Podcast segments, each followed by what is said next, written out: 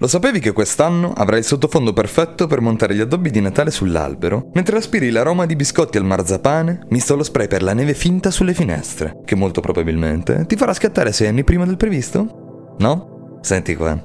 Sono Riccardo Di Vigiano e ti do il benvenuto a TG Kiwi, il posto a portata di cuffia dove rimanere sempre aggiornato su ciò che di nuovo imperdibile i mondi della musica e del cinema hanno da offrirci.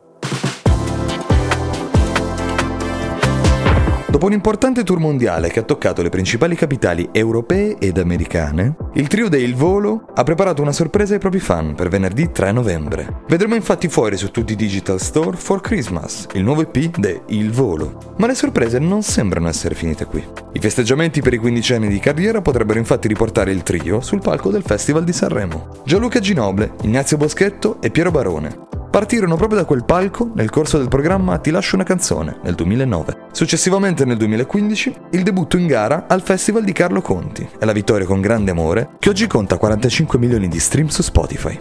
L'ultima partecipazione al festival fu nel 2019, con un dignitoso terzo posto. Come già svelato dalla stampa, il trio è stato molto vicino a tornare in gara già lo scorso anno, salvo poi decidere di aspettare per concentrarsi sul tour mondiale. Quest'anno invece sembrerebbe l'anno giusto.